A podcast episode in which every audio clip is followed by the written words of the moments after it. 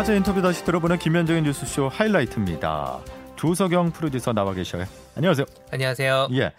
아, 정치권에 사자성어를 둘러싼 공방이 끊이질 않고 있는데 가장 처음에 우리가 잘 알고 있는 뭐 내로남불부터 시작을 해서 네. 검수완박도 있었고요. 그리고 최근에는 고발사주 이어서 이번에는 화천대유라는 네, 말까지 나와서 참 복잡한데 아 그래도 오늘 아마 그 뉴스쇼 인터뷰 하이라이트 그리고 조석영 PD의 첨언을 들으신다면 이 추석 밥상머리에서 정치 관련 이슈에선 뒤떨어지지 않을 거다. 제가 네. 이렇게 예, 말씀드릴 수 있는데 네, 정치권에서 이렇게 추석 때 심심하시지 마시라고 자꾸 이런 게 나오는 건지 그러니까요. 끊이지 않습니다. 자, 조 PD.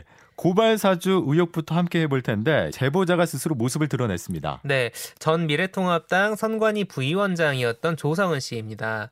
작년 총선에서 이제 당의 법률 지원 관련 일을 했기 때문에 사실 조성은 씨 이름이 드러나기 전부터 언론사 기자들이라거나 저희 PD들도 이분 아니냐, 네 예. 접촉도 많이 시도를 했었고요.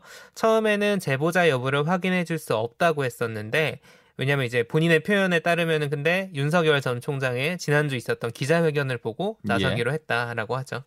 자 그런데 문제가 이 제보자인 조성은 씨가 언론과의 인터뷰를 이어가면서 의혹이 하나씩 하나씩 해소가 돼야 되는데 더 꼬여가는 양상이에요. 네, 지난주 금요일로 제가 기억을 하는데 처음 예. 언론에 등장을 했고요. 잠시 후에 소개하겠지만 저희 뉴스쇼 인터뷰를 그렇죠? 했고요. 여기저기 방송에 나와서 이야기를 했는데 이 조성은 씨가 박지원 국정원장과 가까운 사이라는 게 알려지면서 이 정치적 공방의 구도가 바뀌어 버렸습니다. 예. 그러니까 원래 검찰과 국민의힘 사이에 뭔가 있었던 거 아니냐, 즉 야권만의 문제였다면 예. 이제 야권에서는 박지원 게이트다. 라는 걸 들고 나오면서 여야 공방 구도가 된 점이 하나가 있고요. 예. 그다음 방금 말씀해주신 것처럼 이 조성은 씨의 증언이라는 것들이 이제 조금씩 바뀌는 거죠. 예를 들어 박지원 국정원장을 만난 게 뭐 두 번이었다고 처음에 얘기를 했는데 알고 보니 세 번이었다라거나 아니면은 이 조성은 씨가 당에 당시 미래통합당에 이 고발장 관련 내용을 전달한 적 없다고 했다가 다시 전달한 적은 그러니까요. 있다. 구두로 얘기한 적 있다는 얘기가 나온다거나 예. 본인 스스로의 어떤 메신저의 신뢰성을 떨어뜨리는 이야기들이 나오면서 이제 뭐 좀 출국한다는 얘기도 있고요. 여러모로 논란이 조금 더 혼탁해지는 그런 상황입니다. 예. 일단 조성은 씨가 뉴스쇼에 나와서 인터뷰를 했던 게 언제죠? 월요일 아침입니다. 예, 월요일 아침 그 시점으로 돌아가 보겠습니다. 그치 접수를 하라고 꼭 하라고 했는데 왜 접수는 안 하셨습니까? 사실 제가 다른 방송에서는 조금 시간상 문제로 제가 조금 축약이 돼서 이 부분이 뭐 의혹이다라고 얘기하지만 사실 이제 고, 공개된 고발장들 보면 이제 황희석, 최강욱 등 이제 음. 어떤 그 선 선수 우리 그 후보자들 외에 네. 그 외엔 전부 다 언론인이었거든요. 예, 그래서 예. 선거 당시에 언론인들을 고발 야당이 고발하는 거는 사실 굉장히 부적절하고요. 아. 그 다음에 어 또한 그 어떻게 보면 대검에 가는 이벤트가 필요하다는 취지로라도 이제 보통은 뭐 청와대 항의 방문한다 뭐 음. 뭐 이러면 막 정치인들이 마이크 들고 막 구호도 외치는데 뭐 황희석을 수사하라 최하공을 수사하라 할 수 있지만 뭐 MB 땡땡 기자를 수사하라 뭐 이렇게 음. 뭐할 수도 없기 때문에 언론인까지 포함된 고발장은 선거 시기엔 부적절하지 않을까라는 생각이 있습니다. 부위원장 차원에서 필터링을 하셨다는 충분히 할 수 있다는 생각이 그러면 있습니다. 김웅 의원한테 다시 전환하지 않으셨어요? 내가 어, 이러이러한 이유로 못하겠다.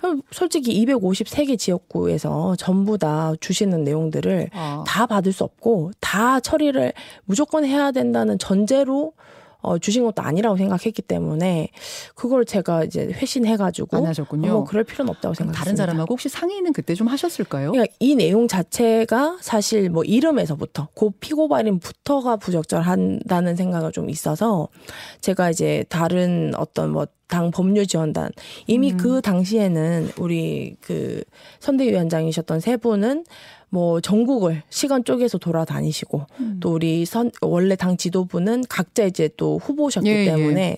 제가 그냥 어떤 특정 후보가 보낸 예. 고발장을 위해서 대검 가야 되니까 그분들 다 모실 수도 없는 그러면 전 누구에게 뭐 보여주거나 네, 상의하거나 하신 없었, 일이 네, 그 후는 없었다. 네네. 그럼 이번에 뉴스버스 기자에게 보여주기 전까지는 그냥 혼자 계속 알고 계셨다. 아니 알고 있지도 않고 사실은 제가 그 당시 이제 엠번방 TF나 네. 저희에게 중요한 이슈들이 있었기 때문에 그 부분은 그냥 지나갔다고 생각하고, 지나갔... 예, 그리고 선거는 아, 끝났고. 그렇군요. 예. 제가 이걸 여쭙는 이유는 그 두 개의 고발장 중에 한 건, 4월 8일자 고발장은 네. 8월에 음. 국민의힘이 실제로 접수했던 고발장과 지금 거의 흡사하기 때문에 네, 네, 네. 도대체 어떻게 해서 이 거의 흡사한 고발장이 접수됐을까? 네. 이 경로가 궁금해서 여쭙는 겁니다. 네, 사실 제가 그 질문 굉장히 많이 받았는데요.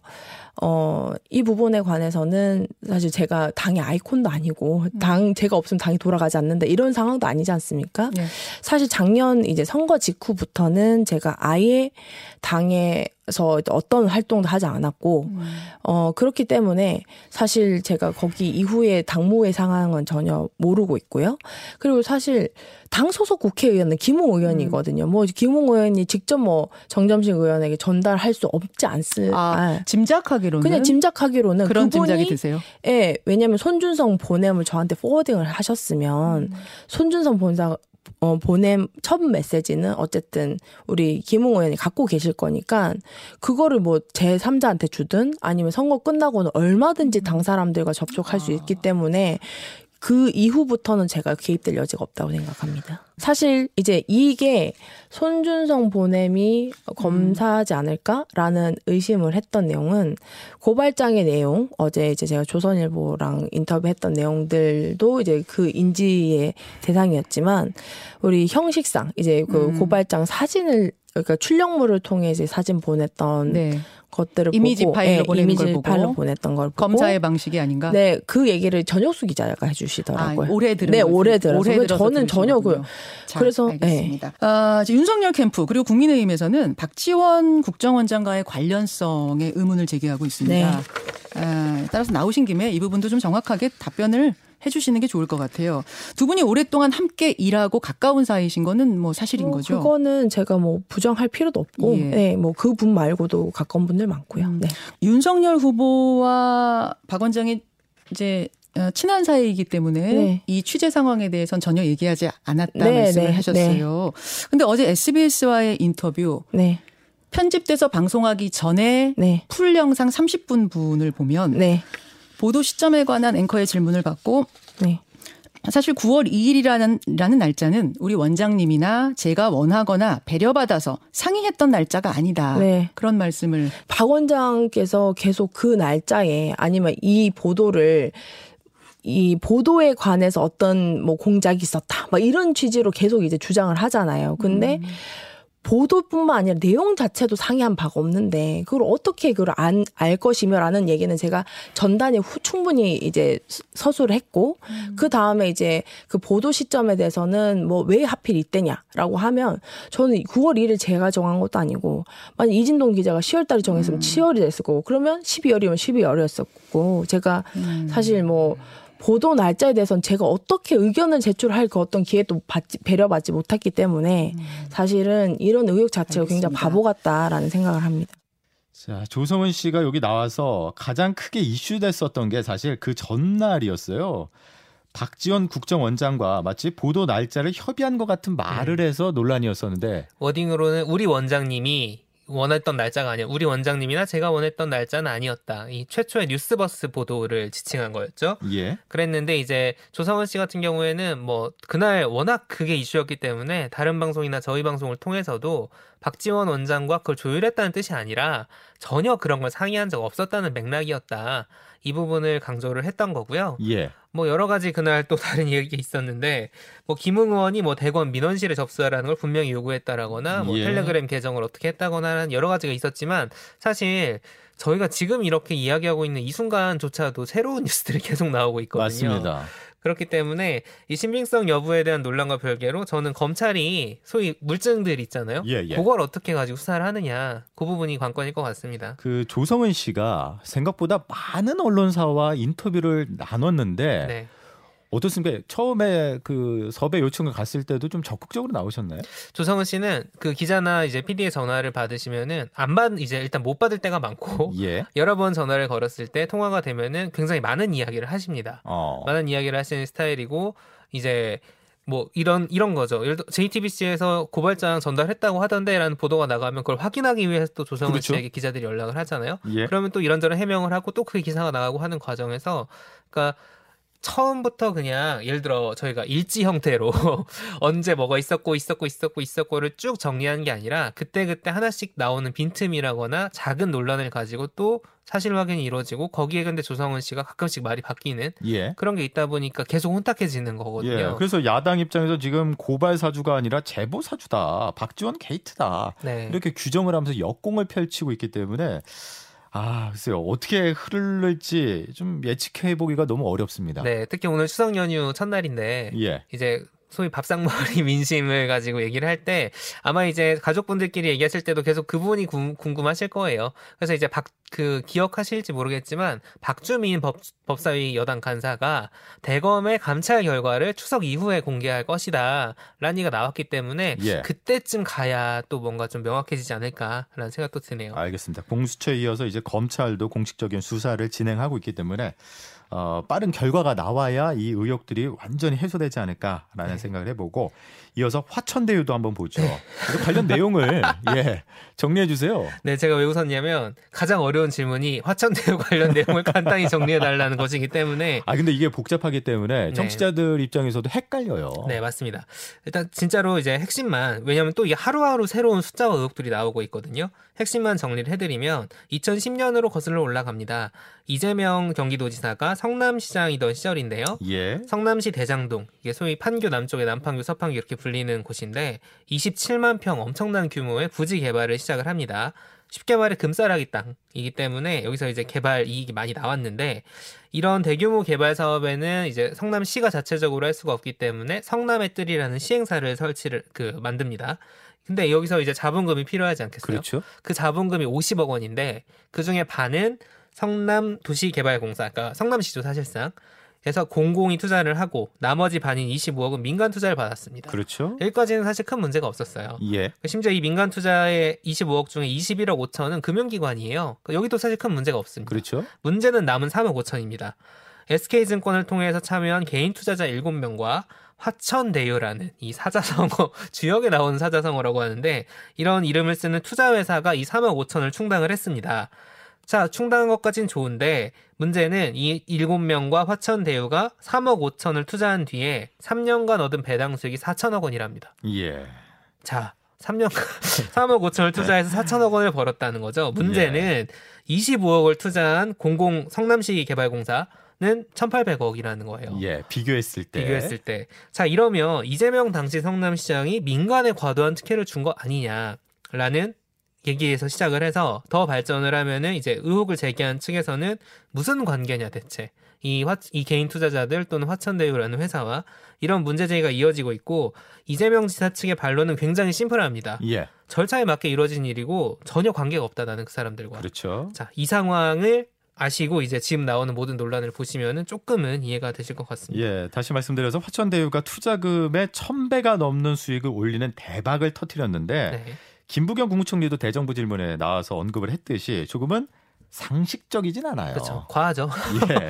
그렇기 때문에 뉴스쇼 내에서도 토론에서 공방이 이어졌잖아요. 네, 맞습니다. 양쪽 입장을 좀 저희가 들어보고 싶어서요. 이 문제를 강하게 제기하는 김경률 경제민주주의 21 대표와 또 문제가 없다는 이재명 캠프의 송평수 대변인의 토론을 준비해봤습니다. 원래 이런 부동산 개발 사업은 high risk high return이어서 조금 투자해도 큰 돈을 벌어가는 일이 많아요. 그 부지기수예요. 근데 김경률 회계사님 네. 어디서 수상한 점을 발견하셨다는 거죠? 음, 맞습니다. 이제 시행 사업 이제 저희 회계사들끼리 모여서도 이건 정말 high risk high return이고 어, 남자의 사업이다 이런 말씀을 하는데요. 그랬을 때 이 시행 사업의 위험 요소들을 이제 세 가지로 나누는데 네. 첫 번째는 지주 작업, 이제 땅 토지 작업이 되겠죠. 땅을 사들이는 거 당연히. 아 주인들한테 땅 사서 모으는 그렇죠. 거. 예. 예, 예, 예. 어 이제 이때의 주요한 위험은 이른바 알박기를 이제 조심해야죠. 이거 알박기 한 명 있으면 이거 설득해내는 게 보통이 아니고 예. 사업 기간 지체되고 그에 따른 뭐 금융 비용 많이 들고 하니까요. 두 번째는 인허가. 어떤 음. 토지에 대한 각종 인허가가 제약되게 되면 사업이 지체되고 또 이제 그렇죠. 실패할 수 있는 거죠. 예. 세 번째는 분양률 이건데요.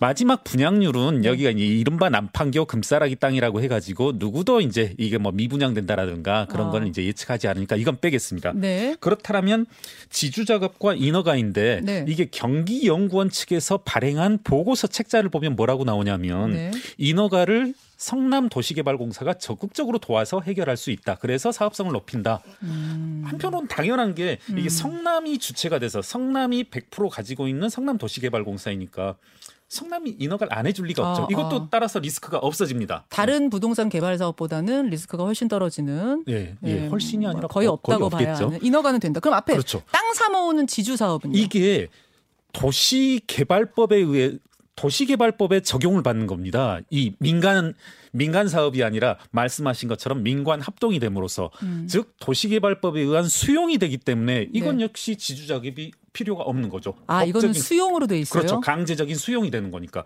어. 따라서 이 사업 성남의들이 시행해내는 그리고 그 토지 조성을 해내는 이 사업에서 리스크라는 건 없는 거죠. 이렇게 본다라면 리스크는 없는데 왜 이와 같이 막대한 더군다나 성남의 뜰의 지분 구조를 단 3% 가지고 있는 것이 어떻게 보면 리스크가 있다. 이재명 지사 께서는 위험이 있다. 그리고 100% 졌다 하는데 그 위험이라고 하는 것은 결국은 성남의 뜰 지분 구조에서 3%만 가지고 있는 거고. 화천대유 말씀하시는 거예요. 그렇죠. 예, 네. 예. 화천대유와 청화동까지 다 합치면 7% 됩니까? 그렇죠. 아, 예, 예, 예. 예. 7%. 7% 가지고 있는 회사하고 성남 도시개발공사 50% 가지고 있거든요. 그 비율조차도 위험의 비율도 50대 3입니다. 다 인정해준다 하더라도 네. 그나마 없는 위험에서도 네. 그런데 왜 이 공공이 위험을 다 책임지고 막아내면서 음. 수익은 특정 개인 알 수 없는 일곱 명한테 가냐는 거죠. 저희 어. 문제 의식은 이겁니다. 자, 지금 말씀이 자, 송 대변인님 말씀하십시오. 어, 이 사안은 원래 그 전임 시장 때 에, 원래 LH가 공영 개발을 했죠. 그리고 전임 시장 때 에, 지금 그 국민의힘 전신인 새누리당 네. 소속 네. 신모 의원 측에서 민간 개발로 전환을 했어요. 음. 그리고 이것을 이재명 지사가 다시 공영 개발로 바꿔서 음. 어, 진행이 된 겁니다. 이 구도를 좀 아셔야 되고요. LH가 하려다가 민간에게 주려고 해서 다시 이제 취임한 신임 시장이 성남시가 하는 걸로 그렇습니다. 공공으로 예 돌렸다. 예. 여기서 이제 공영 개발에서는 당연히 인허가권과 강제 수용권을 갖는 겁니다. 네. 아, 그래서 어, 성남시는 전혀 리스, 저 리스크가 없어요. 음. 예, 왜 돈을 투자 안 했습니다. 음. 그래서 자금을 투자한 거는 금융기관과 시행사 측이고요. 성남시가 제, 안 했다는 건 성남시 개발공사는 한 거지만 아, 개발공사도 투자를 1푼도 안 했습니다. 저기 지금 50% 지분 그거는 자본금이에요. 아, 자본금 은 나중에 청산할 예, 때 예, 예. 그대로 돌려받는 겁니다. 무슨 말씀인지 알겠습니다. 네. 예. 그 사업을 할 때는 프로젝트 음. 금융 투자 회사 PFV라고 있는데 성남의 뜰이 바로 PFV입니다. 음. 그게 자본금 50억 원 이상으로 법인세법에 규정이 되어 있습니다. 예, 예. 그에 따라서 어, 새로 설립되는 어, 자산관리 회사가 화천대유 자산관리인데 이걸 AMC라 그러는데 자본금이 5천만 원인데 자본금을 많이 할 필요가 없습니다. 왜냐하면 나중에 사업이 끝나면 청산하게 돼 있어요. 네. 화천대유 같은 경우에는 어, 실질적으로 이 사업을 진행하는 어, 자산관리 회사입니다. 예, 예. 어, 성남의 뜰은 이제 PF라고 하기 때문에 예. 페이퍼 컴퍼니입니다. 직원을 둘 수가 없어요. 화천 대유가 지금 high risk high return이라고 할 때 어떤 high risk인지에 대한 설명을 좀 부탁드립니다. 화천 대유 같은 경우에는 실질적으로 이제 사업 준비 단계, 그다음 조사 단계 각종 용역에 수억 원이 들어갑니다. 자본 자본금 음. 저 비용이 용역비가 네. 네, 네. 아마 수십억 원이 들어갔을 거예요.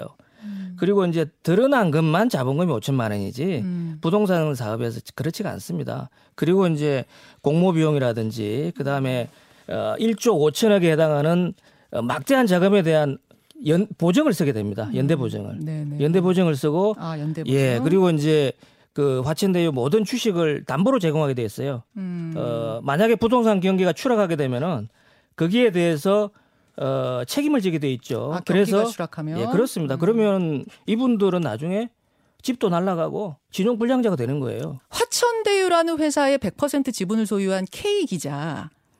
이 K 기자가 보니까 이제 이 언론 한기를 걸어오신 분이더라고요. 그 8월 말에 퇴, 저 결국 사표를 내셨는데 8월 말까지는 계속 기자셨어요. 어떻게 갑자기 이런 큰 사업을 하는 성남의들의 지분 투자를 하게 된 것이냐. 요 부분이 핵심 같습니다. 혹 어떤 특혜가 있어서 이 이걸 이 자리를 갖게 된 거 아니야? 이제 요 부분을 풀면 되는데 송 대변인님께 발언 기회 드리겠습니다. 전혀 뭐 특혜 이런 건 없고요. 그 있을 수도 없고 의혹도 없습니다. 이분은 뭐 인터뷰를 한번 하셨다 그러는데 이재명 지사와 예, 예. 6개월 전에 인터뷰 그렇습니다. 했다. 이재명 지사가 성남시장 시절에 어, 재임 기간 동안에 인터뷰 한 건이 수백 건, 음. 어, 심지어는 천 건이 넘는다는 얘기가 있어요. 예. 천명 중에 한 명이에요. 천명 그런데 그분하고 무슨 친분이 있겠습니까? 아. 예, 개인적으로 전혀 친분도 없고. 그럼 어떻게 잘 알지도 못합니다. 거기 투자를 하게 되셨대요? 성남에 그건 알 수가 없습니다. 거기 사실은 5천만 원 넣어서 그 정도 벌 수 있다 그러면 하고 싶은 사람이 되게 많았을 지금 것 같은데. 결과론적인 거예요. 부동산 아. 가격이 두 배 이상 폭등하다 보니까 예. 지금은 뭐 전망을 따지면 더 높아졌겠죠. 그러다 보니까 그분들이 운이 좋아서 이익을 많이 본 거예요. 예를 들어서 과거에 세종시에 어, 대거 토지를 분양받았다가 네. 메이저 건설사들도 토지를 중간에 대부분 팔았어요. 음. 심지어 지금 대우건설을 대우건설 인수하고 있는 그 모 회사가 네. 대거 토지를 그때 사들여서 나중에 부동산 경기가 조금 좋아지는 바람에 분양을 해서 엄청난 수익을 얻었죠. 음, 그런 사례 세종시 얘기하시는 그렇습니다. 거예요, 세종시 그런, 그런 사례도 음. 있습니다. 오케이. 그러니까 부동산 경기는 아무도 예측할 수 없는 거예요. 예, 예. 지금 결과적으로 돈을 많이 번 게 된 거지 그 사람이 거기 투자할 때만 해도 그거 아무도 모르는 상황이었다. 네, 2015년 경에는 예. 부동산 경기가 좋지가 않았어요. 김경률 회계사님. 지금 현재 밝혀야 될 부분은 음, 이 일곱 분 천화동인 1호부터 7호까지의 실제적인 주인이 누구냐? 1호는 K 기자인 거고 2호부터 6호까지는 누구냐? 이분들이 이제 심지어는 800만 원 투자하고 100억을 가져갔는데요. 이분들을 밝혀내는 게 이분들 명단 성남도시개발공사 성남시는 가지고 있어야 됩니다. 어떤 사업의 예. 계속성, 지속 가능성을 검토하기 위해서는 주주들의 자금 동원력들을 검토해야 되거든요. 따라서 분명히 가지고 있을 테니까 이게 빠른 시일 내에 제출되어지고 그 일곱 명이 누구인지를 밝혀나가는 게 이 사태의 핵심을 밝혀내는데 어떤 첫 발짝이 되지 않을까 이렇게 네, 생각합니다. 그분들을 밝히는 것도 저, 저희들도 100% 동의합니다. 자, 정말 뭐 양측의 내용은 팽팽한데 이재명 경기지사 같은 경우에는 이 인터뷰 나간 다음에 현대판 마녀 사냥이다. 당당하게 수사에 응하겠다. 하루빨리 수사 시작해달라. 이렇게 말을 했는데 정면 돌파 의지를 드러낸 그렇죠. 거잖아요. 네, 정면 돌파 의지를 드러냈으나 이제 또 야당 쪽에서 문제 삼는 거는 성남시 의회라거나 국회에서 이제 국민의힘 측에서 요구하고 있는 어떤 자료 제출, 증인 채택을 거부하고 있다는 거죠. 예. 그렇기 때문에 이재명 지사는 뭐 수사가 들어간다면 그러니까 수사를 받겠다라는 건 검찰의 수사를 받겠다는 뜻이거든요. 그렇죠. 법적인 판단을 받겠다는 뜻인데 예. 성남시 의회나 국회의 어떤 요구에 거절하겠다는 건 정치적 공방으로 가고 싶지 않다. 특히 이재명 지사 같은 경우에는 이번 추석 연휴가 민주당 경선에 매우 중요한 시점입니다. 예. 호남의 경선이 있기 때문에 그걸 앞두고 뭔가 본인의 어떤 이미지를 훼손하지 않는 그런 예, 예. 전략을 택한 게 아닌가 싶더라고요. 맞습니다. 민주당에서 호남의 상징성을 감안해 봤을 때 이번 사안이 더 커진다면은 이재명 경기지사가 아무리 다섯 번을 이겼다 하더라도 호남에서는 뭐 전체 권리당원 수가 수도권보다 훨씬 많잖아요. 그리고 이제 호남의 선택이라는 상징성과 별, 더불어서 예. 이낙연 후보가 지난주에 의원직을 던지고 실제 이제 통과가 됐죠. 사직안 이번 주에. 예. 이낙연 후보의 지지율이 이재명 후보를 역전했다라는 지역 언론의 조사 결과가 나오기도 했고 아 지역 언론 보도 네, 지역 언론 보도가 하나 있었고 또 이제 소위 친문이라고 하는 뭐 예. 뭐 홍영표 의원이라거나 신동근 의원이라거나 이분들이 이낙연 후보 지지를 선언했습니다. 예. 이런 상황에서 이재명 지사가 이 화천대유 논란으로 뭔가 이미지에 타격이 온다면 호남에서 어떤 결과가 나올지 알 수가 없는 거죠. 예. 아 그래서 참 이낙연 전 대표가 틈만 나면 요즘에 보면은 안전한 후보를 네. 선택을 해야 된다 이런 말을 계속 하더라고요. 본선에 흠결이 없는 본선에서 예. 이제 흠결 없이 이길 수 있는 후보를 얘기를 하고 있죠. 예. 그래서 호남의 그 민심이 이번 추석 연휴를 기점으로 어떻게 달라질지 어, 새로운 이슈가 나올 수도 있겠군요. 네, 그렇게 봅니다. 예, 알겠습니다. 자, 다음 인터뷰로 넘어가 볼 텐데 누굽니까? 자, 마지막으로 저희가 준비한 인터뷰는 어, 야권에 사실 이슈가 많거든요. 저희가 예, 민주당 예, 예. 얘기를 했지만 이 고발사주 의혹도 그렇고 또 이번 주에 있었던 이벤트 중에 하나가 국민의힘 대선 경선 1차 컷오프가 있었습니다. 예. 그리고 첫 TV 토론도 열렸죠. 여기에 이제 이낙연 후보의 의원직 사퇴로 내년에 종로에서 보궐선거가 열리잖아요. 예. 거기에 이제 이준석 대표가 혹시 종로에 출마하는 거 아니냐라는 얘기도 나오고 있어서 이런 야권 전반의 이슈를 야권에서 뭔가 그 국민의힘 소속은 아니지만 아주 통찰력 있는 이야기들을 하고 있는 김종인 전 비대위원장 만나봤습니다. 근데 이번 건 같은 경우에는 한 검사, 대검의 수사정보정책관이라는 한 검사가 김웅 의원, 현직 그 당시 후보였습니다. 총선 후보에게 고발장을 보낸 그 실체가 있는 거 아닌가요? 아니 뭐 있는지 없는지 난 모르겠어요. 그거는 당초에 이제 법적으로 판명이 될 거라고 생각하지. 예, 예. 현재까지 나타난 상황을 보면은 예. 고발장을 만들어서 주었다는 사람은 자기는 그런 적이 없다고 지금 없다고 예, 주장을 하는 거 하고 있는 거고 음. 또그 고발장을 받아서 전달하는 사람은 애매모호하게 무슨 기억이 안 난다는 이상한 소리를 하고 있고 아, 예. 그렇기 때문에 그 실체를 정확하게 예, 파악하지 못하는 이상은 뭐라고 얘기를 할 수가 없어요. 그 말씀은 대선은 내년 3월인데 그 안에 이게 어떤 결론을 내면서 대선에 영향을 미치겠는가? 그러기 쉽지 않다고 보시는 거예요? 내가 보기엔 뭐 그게 결론이 쉽게 나겠어요. 지금 뭐 수사를 시작했다고 그러지만 예, 예. 그 수사가 되고 그다음에 나중에 뭐 재판도 해야 되고 할 예. 텐데 예. 그 기간이 뭐 한두 달 사이에 끝날 것도 아니고. 아. 어. 꽤 오래 갈 수 있죠. 네. 꽤 오래 가기 때문에 윤석열 후보에게 계속 영향을 주면서 지지율을 떨어뜨리지 않겠느냐 이렇게 보는 눈도 많은데요. 내가 보니 현재 나타나는 상황을 놓고 볼 것 같으면 별로 크게 영향이 없는 것 같아. 아. 이제 우리 국민들도 그런 걸 하도 많이 겪어봐서 예, 예. 야 이거 갑자기 또 선거 얼마 안 되고 이런 짓이 벌어지는구나 하는 이런 판단도 없을 거 아니에요. 아. 근데 이번 건 같은 경우에는 정말로 현직 검사가 야당에다가 검찰총장을 이 피해 당한 것에 대해 고발해 달라고 시킨 게 사실이라면 이건 보통 일은 아니잖아요. 아니, 글쎄, 그 사실이라면 문제가 되겠지만 나는 그게 상식적으로 그런 일이 벌어질 수 있었겠느냐는 이런 생각을 해요. 총선을 앞두고 검찰총장이 정상적인 사고를 하는 사람은 과연 그런 짓을 할 수가 없을 거예요. 그때 정황을 볼 때 그런 일이 이루어지기가 어려웠었. 아, 그 내가 뭐 그, 그, 그, 그런 그런 정도로 판단. 그렇게 음. 판단 능력이 없는 사람이라고 난 보질 않아요. 그나저나 국민의힘 대선 예비 후보 1차 컷오프 결과가 네, 네. 아, 나왔습니다. 12명 중에 8명 줄이는 거니까 뭐 큰 이변은 없었어요. 다만 최근에 여론조사 지표를 쭉 보면 말이죠. 홍준표 후보의 약진이 두드러집니다.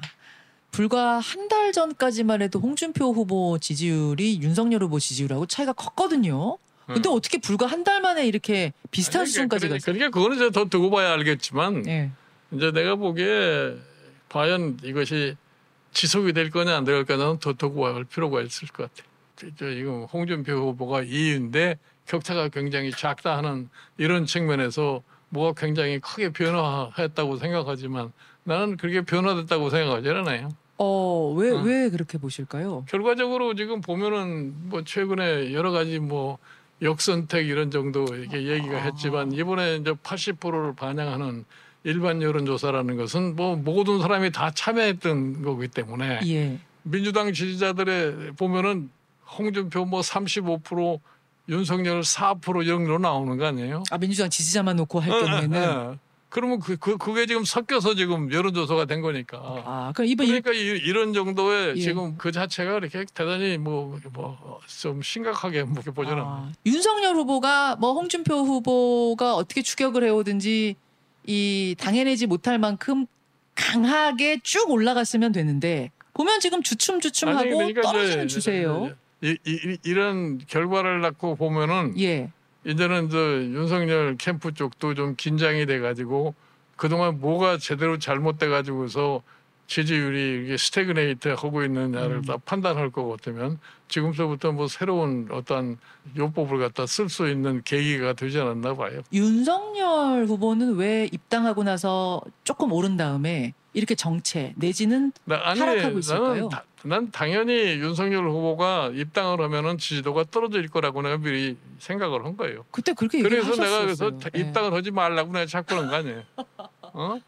아. 지금 입당을 했기 때문에 쌍방에서 공격을 받고 있는 거란 말이에요. 아. 여당 측도 공격을 하고 이 국민의힘 내부에서도 경쟁자들이. 경쟁자들한테 공격을 받고. 이렇게 될 줄 아셨어요? 예, 그, 당연히 당연한 거죠. 이걸 이거를 모르고서 저희 입당을 했다면 진짜 정치가 정치를 너무 모른다는 거지. 어, 근데 입당을 안 할 수도 없었던 것이 그때 바깥에 공격이 워낙 여러 가지가 많았기 때문에 당 차원에서 좀 이걸 방어해주지 않겠느냐, 전문가들이 붙어야 되지 않겠느냐, 뭐 이런 거였거든요. 아, 그거는 당에서는 저 일방적인 얘기지. 당에서 뭘 뭘 뭘 도와줄 거예요. 아, 아니 네. 그때만 해도 이준석 대표가 비단 주머니 세 개 가지고 내가 준비하고 있다. 아니 그거는 이준석 대표 얘기지 자기가 비단 주머니가 어디 있어요? 아, 어? 아, 이거 비책이 있다는 얘기 아니었어요? 비책이 무슨 비책이 있어요? 김종인 전 비대위원장의 말을 쭉 들어보면은 약간 아직까지는 어, 도와는 주고 싶은데 이 국민의힘과 거리두기를 하려는 듯한 네. 그런 뉘앙스가 느껴지거든요. 절대로 들어가지 않는다는 얘기를 여러 번 했어요. 예. 당에 합류하지 않겠다. 예. 하지만 이제 저희 인터뷰에서도 언급이 됐지만 김종인 위원장은 여권에서 누가 되든지 간에 예, 이재명이 예. 되든 이낙연이 되든지 간에 이번에는 야권이 유리한 선거다. 음. 왜냐하면 정권 교체라는 열망이 있기 예. 때문에 그렇죠.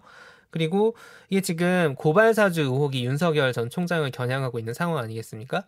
그런데 이 고발사주 의혹 같은 경우가 윤 전 총장이 직접적으로 개입했다라는 증거가 나오기 굉장히 어려운 상황이다. 음. 그러면서 이제 워낙 정치를 오래 하신 분이다 보니까 과거 얘기 사례 사례 얘기를 하시더라고요. 예, 예. 예를 들면은 김대중 전 대통령의 비자금 의혹 한참 전, 몇, 10, 30년 전 그렇죠. 얘기라든가 뭐 이회창 당시 한나라당 총재 김대엽 사건 같은 것들이 대선에 사실 그게 대선을 결정짓지 않는다라는 얘기를 음. 했거든요. 예. 그런 것들은 사실 이런 거죠. 명확한 물증이 없는 상황. 그러니까 저는 이재명 지사에 대한 화천대 의혹도 마찬가지라고 생각을 하는데 직접적으로 이재명 지사가 뭘 했다거나 윤석열 전 총장이 뭘 했다거나 하는 물증이 나오지 않는 한 이건 사실 정치적 공방밖에 안 되거든요. 예. 그러면은 경선엔 영향을 끼칠 수가 있지만 어차피 여야가 붙는 대선판에서는 중도층의 입장에서 너무 복잡한 문제라거나 확실하지 않은 문제는 판단 기준이 안 되는 거죠. 그렇죠. 정권 재창출이냐, 정권 교체냐 예. 이 프레임이 되기 때문에 그렇기 때문에 아직은 국민의힘이 좀 더 유리한 거 아닌가 예. 이렇게 판을 보고 있더라고요.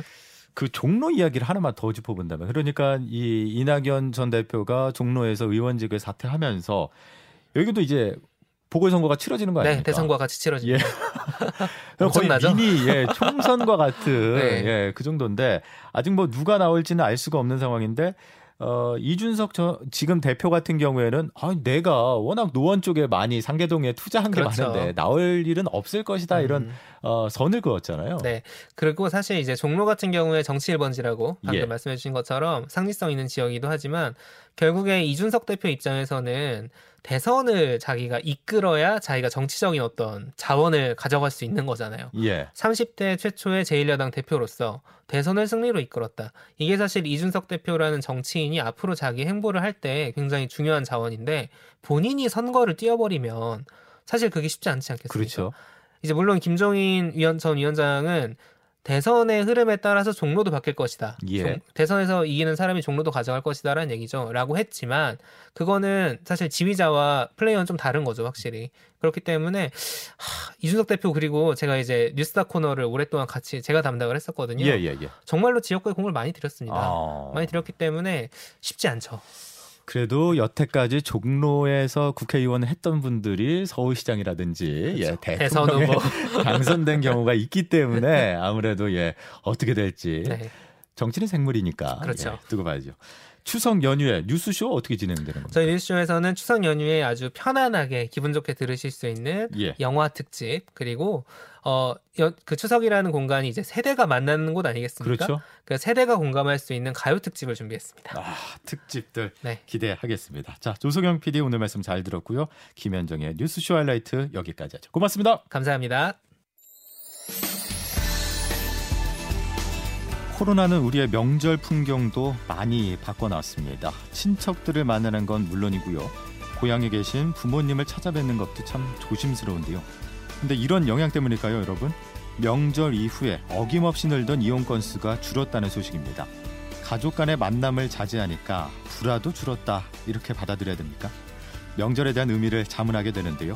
불필요한 허례허식 걷어내시고요. 온 가족이 함께 즐기는 실속 있는 추석 명절 보내시길 바랍니다. 주말 뉴스쇼 지금까지 아나운서 김덕기였습니다. 다음 주에 다시 뵙죠. 고맙습니다.